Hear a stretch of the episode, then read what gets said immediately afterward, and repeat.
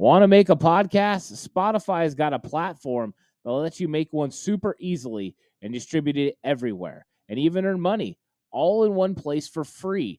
It's called Spotify for Podcasters, and here's how it works Spotify for Podcasters lets you record and edit podcasts right from your phone or computer. So no matter what your setup is like, you can start creating today. Then you can distribute your podcast to Spotify and everywhere else your podcasts are heard. Video podcasts are also available on Spotify. And when you want to take conversations with your fans to the next level, Q&A and polls are the best way to get them talking. With Spotify for podcasters, you can earn money in a variety of ways, including ads and podcast subscriptions. And best of all, it's totally free with no catch. Ever since I've discovered Spotify for podcasters, I just enjoy putting these podcasts out for everyone to really like. I highly recommend you give it a try. It's so easy to use. Download the Spotify for Podcasters app or go to www.spotify.com slash podcasters to get started today.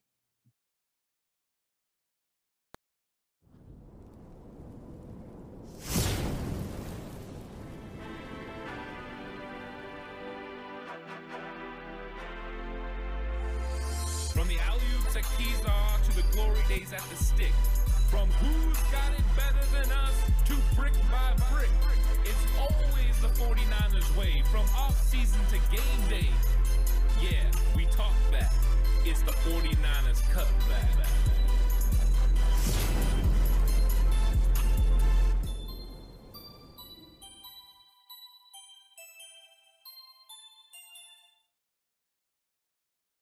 It's 49ers cutback podcast time. Welcome to the show. 49ers have a bunch of defensive linemen that are going to be free agents. Who are they going to bring back? Who's worth bringing back? Who's just going to cost too much? I want to get into this conversation because the 49ers identity has been this defensive line. Since John Lynch and Kyle Shanahan have arrived in San Francisco, they've done everything they can to bolster this defensive line. Some things they've done have worked, some things they've done haven't. Uh, but when they get it right, this defense is absolutely fantastic. In 2019, with the amount of talent they had along that defensive line, once they inserted Nick Bosa into the fold to go with Armstead and Buckner uh, and Dee Ford, it was absolutely spectacular. And they've been looking for that sort of chemistry again. Now, uh, in 2021, they had a really good thing going. Uh, they picked up Charles Omenihu during the season, Arden Key before the year. Those guys really helped with the depth of the rotation was one of the best that we've seen from the 49ers. Maybe not as dynamic on the opposite side of Nick Bosa, but still really, really good. Uh, this year, it, it seemed like you know it was Nick Bosa or bust at times. Uh, Samson Ebukam, you know, he had some production, he did pretty good. Uh, Hugh got a lot of hurries, uh, but there wasn't a lot of times where those defensive linemen got home, and a lot of the reason could be that Arik Armstead wasn't healthy for most of the season, and that definitely changed the way the 49ers defensive line played. Uh, but they had some really good players that they had picked up, guys like Hassan Ridgeway that had come in and made plays for their team before they were ultimately injured. But the 49ers have some decisions to make. So let's first look at who is under contract for the 49ers. These are the players. Nick Bosa, of course, he's expecting a huge extension before training camp. I'm sure the 49ers would like to lock him up, and this is the normal time in which they go about locking up their star player. So Bosa will get signed, and we'll see what that money is somewhere over $30 million. Uh, Arik Armstead under contract, big contract, by the way. Uh, then Javon Kinlaw.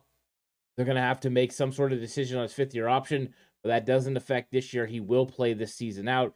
They have him under contract. Drake Jackson, the rookie uh, second rounder, who was inactive for most of the end of the season, uh, but showed flashes and has got tremendous amount of athletic ability. Kyle Shanahan talked about the fact he needs to continue to work on his body. He can't lose strength during the season. So that is going to be something he's going to be working on this offseason. Uh, but I think there's a lot of upside with him. Kalia Davis, uh, he spent all the year on the NFI list, uh, non football injury list. He got hurt in preparation for the 2022 NFL draft. 49ers were able to use a six round compensatory pick uh, to pick him up. And, you know, he got some practice at the end of the year. They opened up his window, got, you know, three weeks of practice. Uh, he did not come back, but it's there's optimism for what Kalia Davis can do. They are very excited about how he was getting off the football and how he was progressing in their system. So high hopes for Kalia Davis moving forward. Uh, high hopes enough that they gave him you know a number that's been pretty significant for the 49ers at number 93. So DJ Jones is kind of the comp that everyone's been seeing, and uh, Kalia Davis is going to be uh, expected to make some plays. He's a slasher. He's an attacker. A guy who didn't really play with his hand in the ground until his second year in college. He used to be a linebacker, so he's an interesting prospect. Uh, so, so you can see some young guys along here, and then Alex Barrett. They signed him to a futures contract, so he's on this defensive line, and a guy that's been with the 49ers organization for several years now, mainly on the practice squad. Did get some time called up during 2020 where he actually played in football games. Uh, so this is what their you know under contract looks, and as you can see, the 49ers normally keep I mean, anywhere from eight to 10 guys on their 53 man roster. They don't have that here. They only have six. So they are going to have to address the defensive line. And you're not going to go in with these six either. So who is it that's going to be coming back? That's what we're talking about here. First off, you got Samson Ebukam.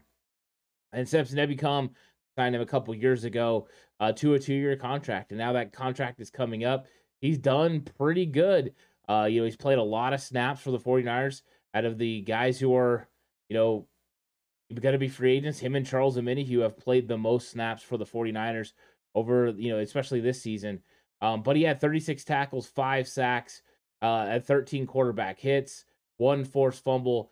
Great, great year. So, uh, I mean, is that what you want? Opposite of Bosa, I think you'd like the production to get closer to double digits, so you have a formidable force on the other side. Uh, what does his money look like? Well, he made six million dollars in 2022. That was his a- uh, average annual salary.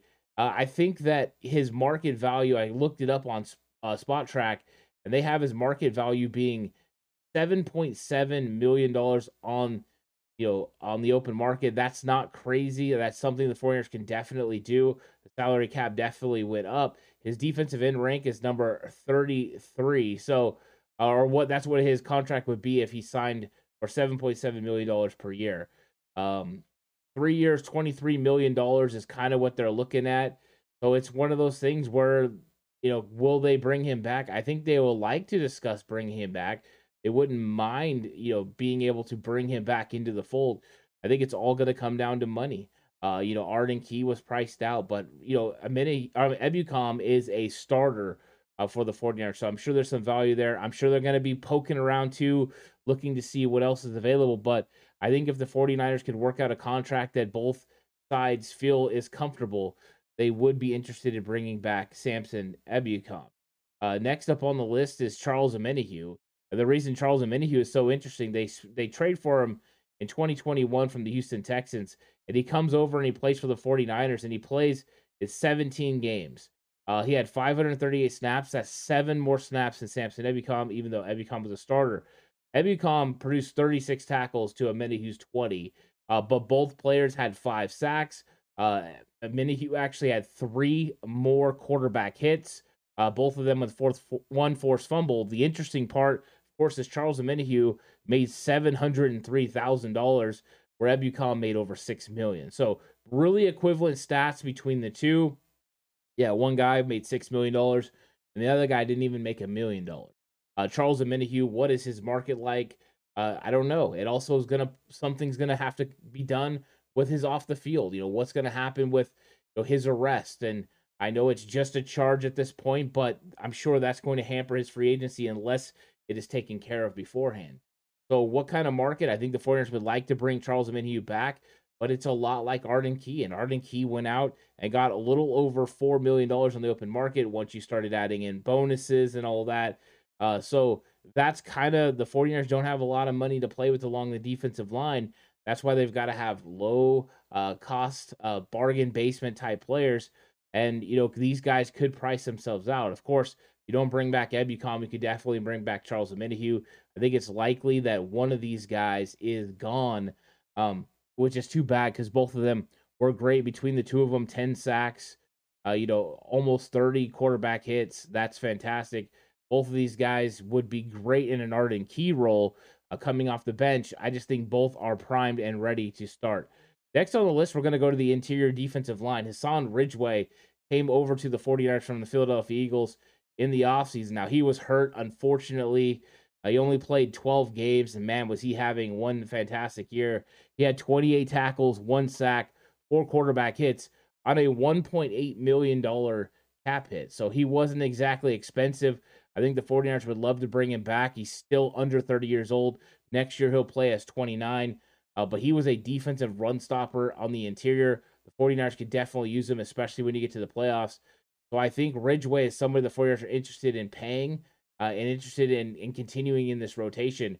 And with the unknowns about Javon Kinlaw, uh, Ridgeway as a run stopper could be huge for the San Francisco 49ers defensive line. Of course, you want to continue to bring in youth, uh, but it, Ridgeway is not over the hill. He's not over the hump. He's still a very fantastic player. I thought he earned every single dollar this season. I look for the 49ers to try to bring him back in the fold. He's just that good.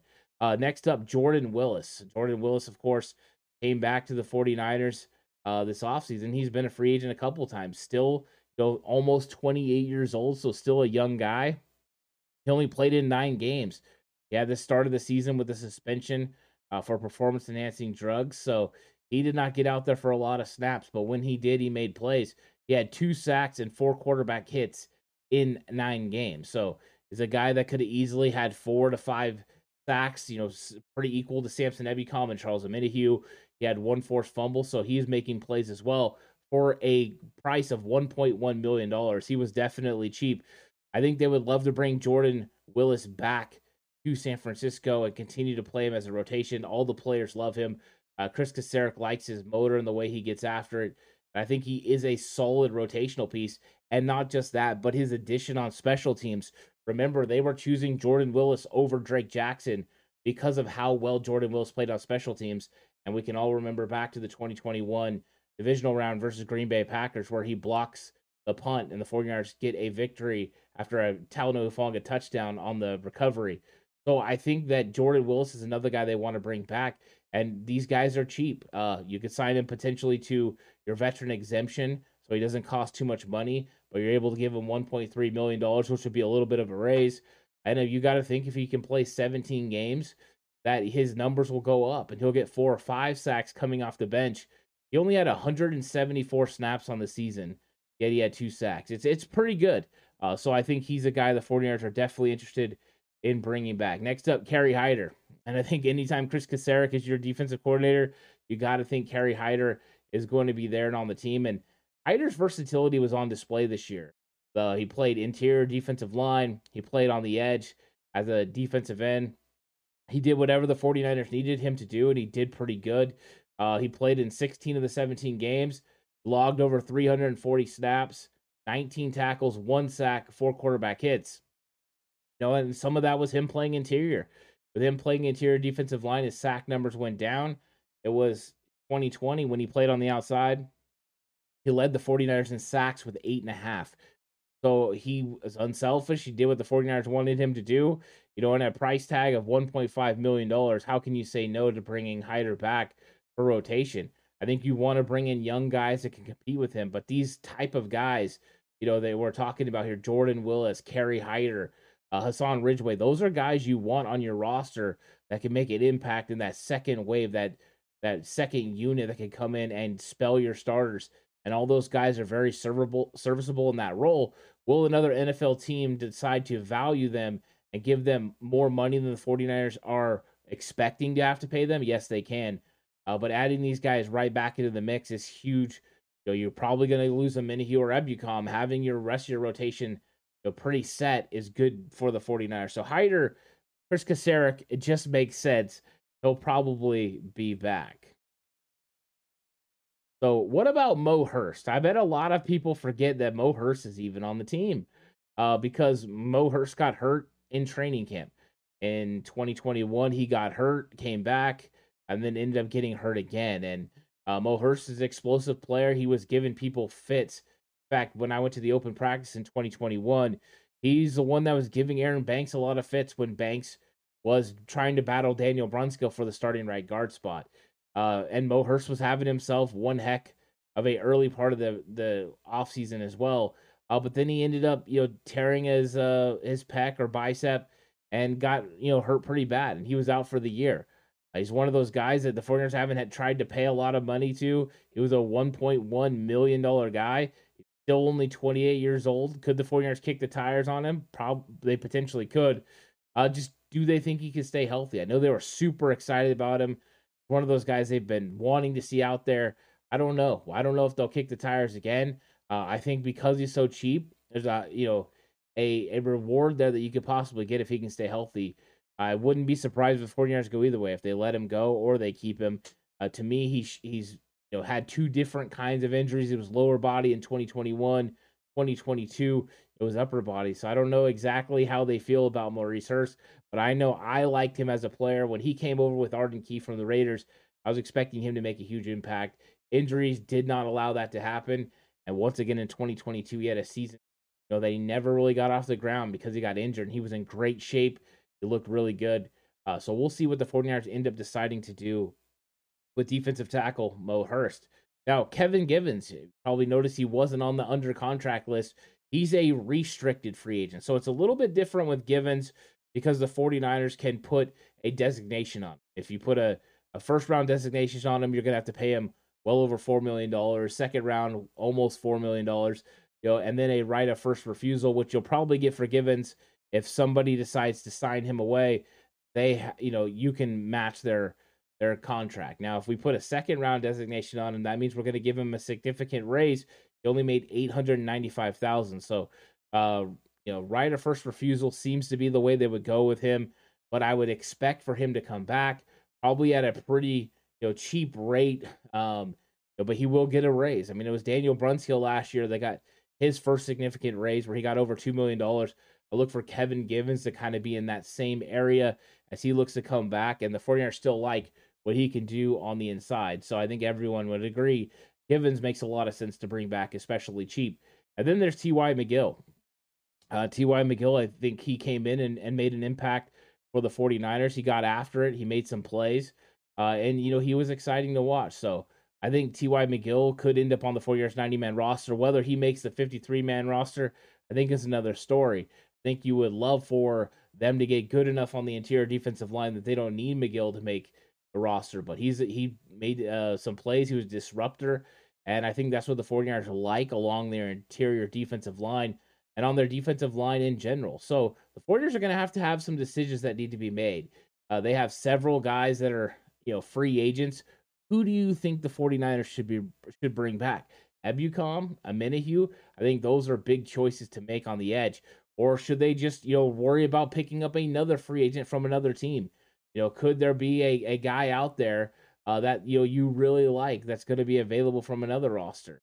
I think there are going to be players, and you know, right now we're just talking about 49ers, but uh, do we need a significant upgrade from Nick Bosa? If we do, you might not want to spend $7.7 million on Samson Ebukam or four to five million dollars on Charles Omenihu. Those are all decisions the 49ers have to make. They have a lot to make along that defensive line because they need to make sure they shore up that defensive line they got a really good linebacker group, and the secondary has definitely gotten a lot better and a lot younger and improved. They spent heavily on Charvarius Ward. They need to make sure they have the defensive line, and they need to make sure they have the defensive line that can help Nick Bosa and Arik Armstead. So the 49ers are going to have to make some upgrades. They're going to have to make some tough decisions. Who do they bring back? Let me know what you think in the comment section down below. Like the video. If you haven't already, subscribe to the channel. we really appreciate it. Uh, 49ers have big decisions at a bunch of positions, and defensive line could be the most significant of them all. Well, thank you for watching. I'll catch you guys on the next one. But until then, stay safe and remember the right way is always the 49ers way.